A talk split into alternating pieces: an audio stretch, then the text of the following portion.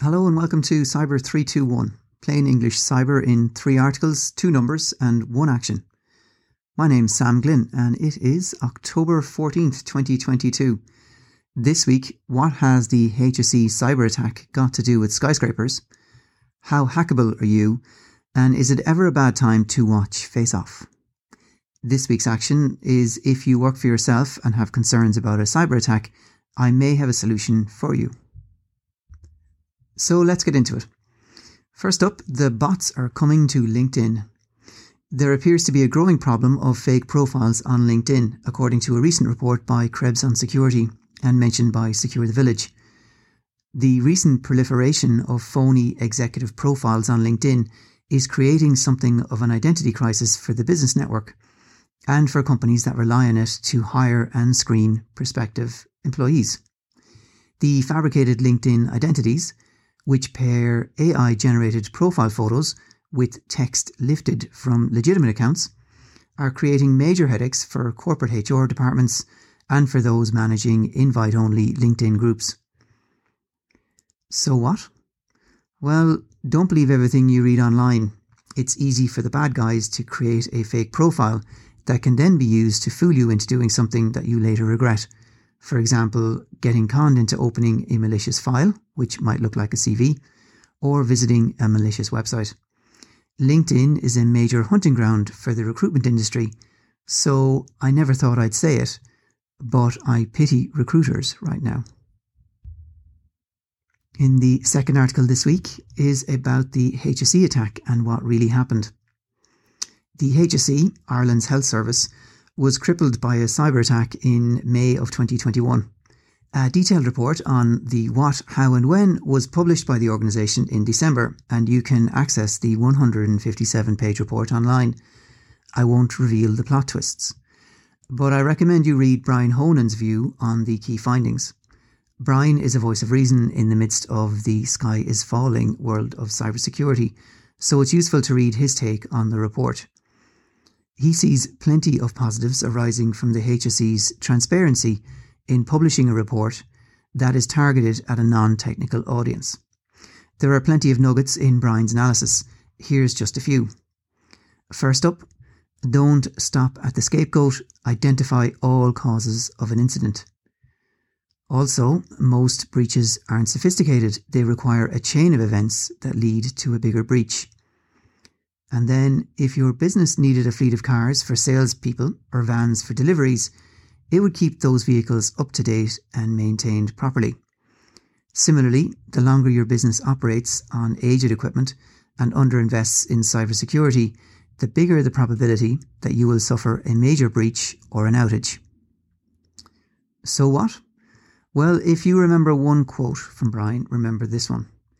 Getting the basics right isn't as simple as it sounds. Patching software and keeping antivirus up to date for 5 or 10 computers is straightforward, but doing that for 5,000 or 10,000 machines with all dependencies they have on different legacy systems is much less so. We need to be mindful of the wider context. So when you read about the latest solution or service that addresses a particular cybersecurity risk, you need to think about whether it is a good fit for your situation. A solution that's designed to solve a problem for an individual is not suitable for a large company, and vice versa.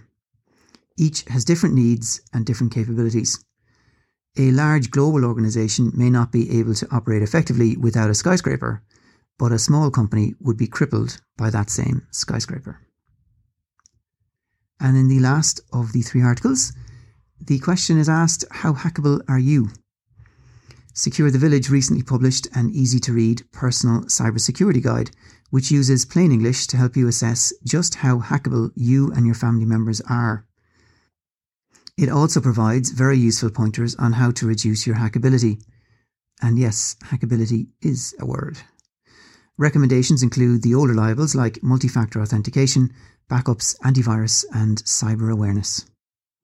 So what?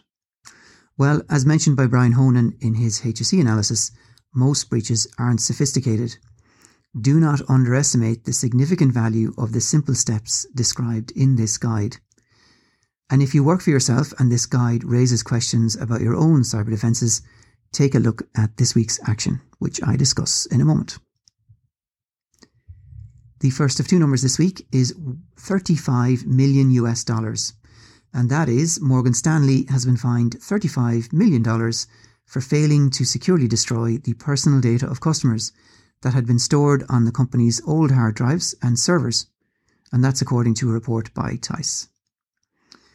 When a laptop or PC comes to the end of its life, your responsibilities for the data stored on that device do not end.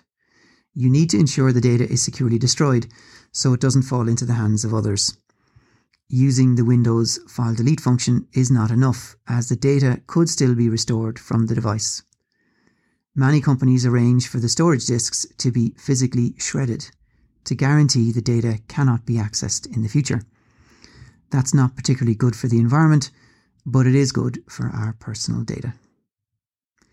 The second number this week is 1 million. And that is, Facebook has reported that the login details of up to 1 million people may have been stolen by over 400 rogue applications that were available on Apple's and Google's mobile app stores. And that's according to a recent report in the Irish Independent. So what? Well, if an app requires you to log in with your account credentials of another platform, this should set off the scam alarm in your head. And remember, your social media and email accounts are you on the internet. If someone gains access to these accounts, they become you. Which reminds me, is there ever a bad time to watch the movie Face Off? And the one action this week is, if you work for yourself and you are not a techie, but you worry about a cyber attack, then is it time you nailed cybersecurity so you can get back to your real job? I recommend that everyone reads the Secure the Village guide that I mentioned earlier. After all, multi-factor authentication, strong passwords, backups, cyber awareness and disk encryption. What's not to love? But if you work for yourself and you are concerned about the impact of a cyber attack on your professional reputation, but this guide is not enough, I may have the solution. I'm running a program in a few weeks for people who work for themselves, who are not techies, but who are concerned about the impact that a cyber attack would have on their professional reputation. Sign up for the next session closes on the 31st of October and it will commence on Tuesday, November 8th.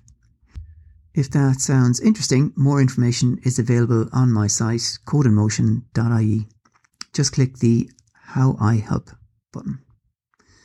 And PS, if you know anyone else who fits the description, they work for themselves, they rely on a laptop and a phone, they have an email account and rely on a few online systems. They're not a techie, but they do worry about a cyber attack. I'd appreciate it if you could point them in my direction. That's it for this week. Until next time, take care.